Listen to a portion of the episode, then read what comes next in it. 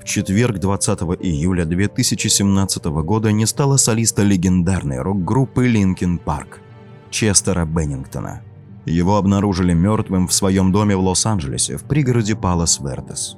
По официальной версии, 41-летний фронтмен совершил самоубийство через повешение. Музыкант был дома один, его семья уехала из города. Он не оставил даже предсмертной записки. У Честера осталось четверо родных, а также двое приемных детей. Тело легенды Рока было обнаружено рано утром его домработницей. Около него лежала полупустая бутылка алкогольного напитка, следов наркотиков не обнаружили.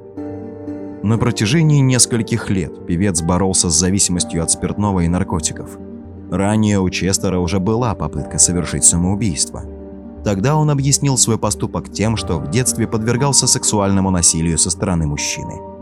В одном из интервью певец признался, что в раннем возрасте его изнасиловали. Честер боялся об этом рассказывать окружающим, и педофил продолжал пользоваться молчанием подростка, подвергая его насилию в течение шести лет.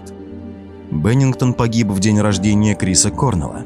Солист Soundgarden и Audioslave и лидер Linkin Park были друзьями. Корнелл тоже свел счеты с жизнью. Он умер почти за два месяца до Беннингтона – совершив самоубийство 18 мая.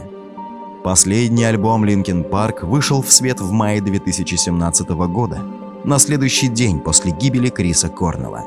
А в день смерти Честера группа выпустила новый клип на песню «Talking to Myself». С того момента, как стало известно о смерти Беннингтона, к его дому в Лос-Анджелесе стали приходить фанаты. Поклонники Linkin Park хотели почтить его память, Многие несли цветы и оставляли около дома.